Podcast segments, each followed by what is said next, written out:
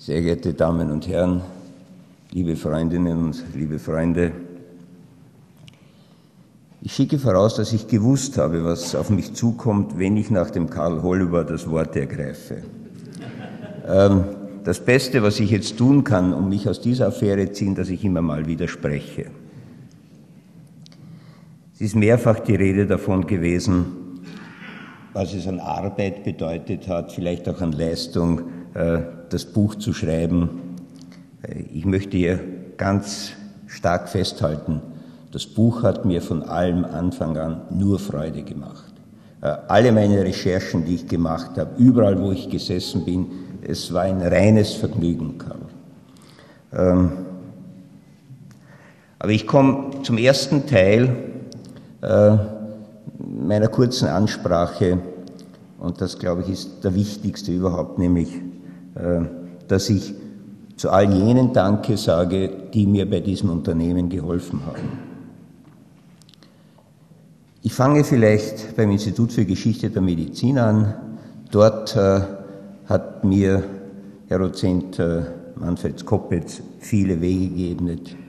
Herr Dozent Skoppitz, ganz, ganz herzlichen Dank. Ich sage aber auch gleich und will gar nicht darauf warten, bis sich andere Gelegenheiten ergeben dazu. Äh, ich habe in diesem Institut auch äh, eine für mich bittere Erfahrung gemacht. Ich habe äh, finden müssen, dass das Institut für Geschichte der Medizin eigentlich ein Institut für Geschichte des AKH und der Kliniken ist und nicht wirklich äh, für das, was ich gemacht habe, für Krankenanstalten der Stadt Wien. Ähm, und ich nehme das jetzt auch vorweg. Es wird nämlich auch dann bei den Krankenanstalten, bei den Spitälern kommen. Ich glaube, mein Buch wäre eine gute Gelegenheit, dass sowohl das Institut für Geschichte der Medizin wie auch die Spitäler der Stadt Wien das mal als Basis dafür nehmen, dass sie sich ein Archiv für äh, Krankenanstalten der Stadt Wien zulegen. Äh, und das wäre ganz einfach. Äh, wenn das Buch wirklich als Basis dient, alles, was man braucht, ist ein Ordner, wo man äh, die Errungenschaften äh, des Spitales, die personellen Änderungen hineingibt in einen Ordner. Äh, und es gibt immer wieder in den Spitälern Jahresberichte. Wenn man die dazu stellt, hat man ein Archiv. Und ich würde das jedem Spital dringend raten. Ich sage vielleicht noch etwas dazu. Wie sollen wir wissen, wo wir hingehen, wenn wir nicht wissen, wo wir herkommen? Und ich glaube, das trifft auf alles zu und auf die Medizin ganz besonders. Bedanken möchte ich mich auch. Er kann nicht da sein, beim, er ist heute schon, sein Name ist heute schon gefallen, beim Herrn Professor Eberhard Gabriel, der mir sehr viel Information zum jetzt Otto Wagner Spital, äh, äh früher Baumgartner Höhe, noch früher äh, Irrenanstalt am Steinhof äh, geliefert hat. Eine Ausnahme bei meiner Suche gemacht hat die Ärztekammer. Die Ärztekammer ist mit ihrem Ärztearchiv sehr gut sortiert. Wenn jemand äh, Unterlagen sucht äh, zu Ärzten der Stadt Wien, dort kann er sie finden. Geholfen haben mir dabei, und ich will die nicht unerwähnt lassen, die Frau Traude Germin und die Frau Susanne Havel. Ich möchte noch einmal sagen, großen Respekt vor diesem, vor diesem Archiv. Geholfen hat mir auch, was die Pflege anlangt, die Frau Oberin Elisabeth Hochecker. Sie ist heute da. Herzlichen Dank. Und äh, herzlichen Dank auch äh, meiner Mitarbeiterin im Büro, Frau Edeltraut Stelzhammer, die mit mir natürlich viel hat mitmachen müssen. Unvergessen ist auch äh, mein Freund Franz Kottruber, der mich auf unseren Wanderungen immer gedrängt hat, auch einen Quellennachweis in mein Buch ein, mit einzubeziehen. Ich habe das gemacht, Franz, äh, du wirst das Vergnügen haben, das, das dort zu sehen. Ich möchte mich vielleicht auch noch, ich darf das wohl sagen, bei meinem Freund Sepp Rieder äh, bedanken, der mir ein wirklich schönes Geleitwort im Buch geschrieben hat. Sepp, herzlichen Dank. Ähm, ich habe noch tausende Ratschläge und, und, und, und Hilfen gehabt Äh, man möge mir verzeihen, wenn ich äh, nicht alle einzeln namentlich nenne. Bedanken möchte ich mich auch beim Böhlau Verlag. Bei Ihnen, Frau Dr. Weiß. Äh, ich bin dort gut aufgenommen worden. Es war das erste Mal, dass ich in diesen Verlag gekommen bin. Ich habe gute Erfahrungen gemacht und er kann heute nicht da sein, aber bedanken möchte ich mich auch bei Herrn Rauscher, der auch einiges mitgemacht hat, äh, weil ja bei diesem Buch auch zu erwarten ist, dass Informationen auch zu einem Zeitpunkt noch einlangen, wo das Buch bereits längst gedruckt ist. Und er hat sich die allergrößte Mühe gegeben, äh, dort noch nachzuhelfen, wenn Sie so lieb sind und ihm das auch ausrichten. Mein Dank gilt der Abteilung Wissenschafts- und Forschungsförderung der Stadt Wien, der Bereichsleitung für Gesundheit und Finanzmanagement der Stadt Wien, der Wiener Ärztekammer und der Ludwig-Boltzmann-Gesellschaft, Ludwig-Boltzmann-Gesellschaft für die finanzielle Unterstützung, die ich erhalten habe. Man darf nämlich nicht glauben, dass wenn man heute ein Buch schreibt, äh, dann verdient man dran. In dieses Buch muss man zunächst einmal saftig investieren.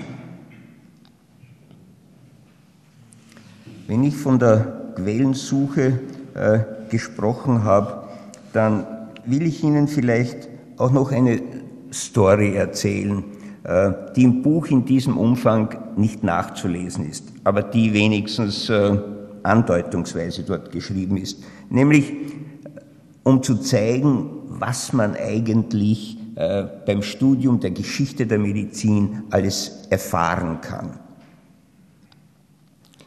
Im Jahre 1841 ist in der heutigen Favoritenstraße äh, das Wiedner Krankenhaus errichtet worden, das es heute nicht mehr gibt. Das 1945 oder 46, nachdem es von der Besatzungsmacht äh, besetzt wurde, äh, in einem katastrophalen Zustand übergeben wurde und nicht mehr von der Stadt Wien in Betrieb genommen werden konnte. Im Jahre 1843 ist dort der Friedrich Wilhelm Lorinser als chirurgischer Primararzt angestellt worden. Will ich vielleicht noch dazu sagen, und deswegen erzähle ich es gar nicht, sondern die, die, die Story kommt noch nachher, dass dieser Lorenzer auch gefunden hat, dass viele der Frauen, die er dort aufgenommen hat, mit einer Kiefernekrose aufgenommen wurden. Und er ist diesem Problem nachgegangen und hat herausgefunden, dass alle diese Frauen in einer Zündholzfabrik gearbeitet haben. Und er ist dorthin gegangen und hat gesehen, dass die den ganzen Tag lang in einer Phosphoratmosphäre gearbeitet haben. Und, das kommt jetzt noch dazu, er hat dort Vorsprache gehalten, das ist nachgewiesen. Nicht weiß ich, mit welchem Erfolg er dort vor, vorgesprochen hat. Aber erzählen will ich die Story, weil dieser äh, Friedrich Wilhelm Lorenzer aus meiner Sicht der erste wirkliche Orthopäde war. Er hat sich für orthopädische Chirurgie interessiert und hat als Chirurg im Wiener Spital auf der Wiener Hauptstraße das erste orthopädische Institut errichtet. Aber er hat dort nicht nur das Institut errichtet, sondern er hat äh, dort Dinge gemacht, von denen man wahrscheinlich 50 oder 100 Jahre später glaubt hat, dass man sie frisch erfunden hat. Nämlich, er hat dort Streckmaschinen für Kontrakturen äh, konstruiert, für Kontrakturen besonders der Kniegelenke, aber auch zum Beispiel für, für äh, Klumpfüße, äh, äh, Erfindungen von ihm, die dann in weiterer Folge verloren gegangen sind und erst viel, viel später wieder äh, in die Therapie eingeführt wurden. Eigentlich sollte mein Referat halten, heißen zur Geschichte des Buches. Dazu will ich auch einiges sagen. Wie ich im Jahre äh, 1977 in das Kaiser Franz Josef Spital gekommen bin, äh, hat mich natürlich interessiert, wer vor mir meine Abteilung oder diese Abteilung geleitet hat. Das war der Herr Professor Geier, der da ist. Und meine Oberärzte haben mir auch gesagt, dass vor dem Professor Geier äh, der Primarius Winter die Abteilung geleitet hätte. Und wie ich gefragt habe, und wer war vor dem Winter da, war eisiges Schweigen. Und ich habe mir gedacht, ich arbeite doch nicht in einem Krankenhaus oder an einer Abteilung, von, von der ich nicht weiß, wer meine Vorgänger waren. Und da habe ich mich hingesetzt und bin einmal diesem Problem nachgegangen. Und es hat sich herausgestellt, dass in dieser Zeit, äh, 19. Jahrhundert, 20. Jahrhundert, die Primarärzte sehr häufig den Ort ihrer Tätigkeit gewechselt haben, entweder freiwillig oder sie sind versetzt worden.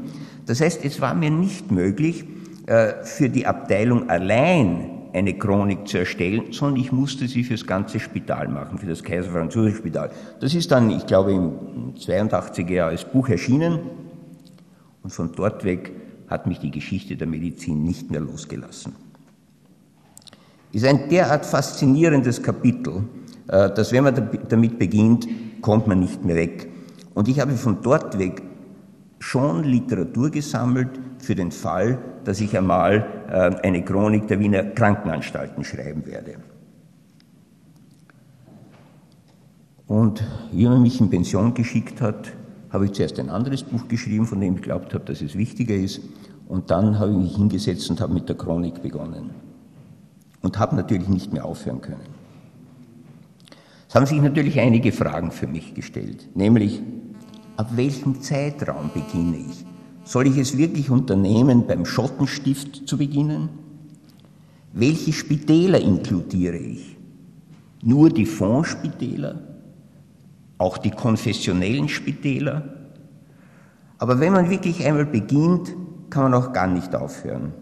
Und ich habe dann eigentlich ähm, alle Spitäler mit einbezogen, mit einer Ausnahme. Nicht einbezogen habe ich die Belegspitäler der Stadt Wien. Weil ich zwar damit begonnen hatte, weil sie aber derart unübersichtlich sind, äh, schlecht archiviert sind, dass eine wirklich äh, saubere Arbeit nicht möglich gewesen ist. Aber zu den Belegspitälern habe ich auch eine Ausnahme gemacht. Das ist das Rudolfinerhaus.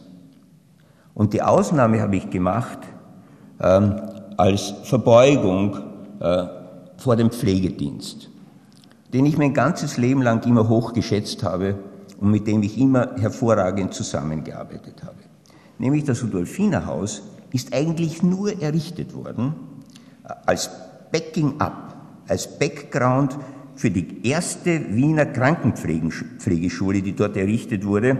Und die Leute, die sie gebaut haben, haben gewusst, da muss eine Praxis mit dabei sein und haben das, haben das als Backing für diese Krankenpflegeschule errichtet.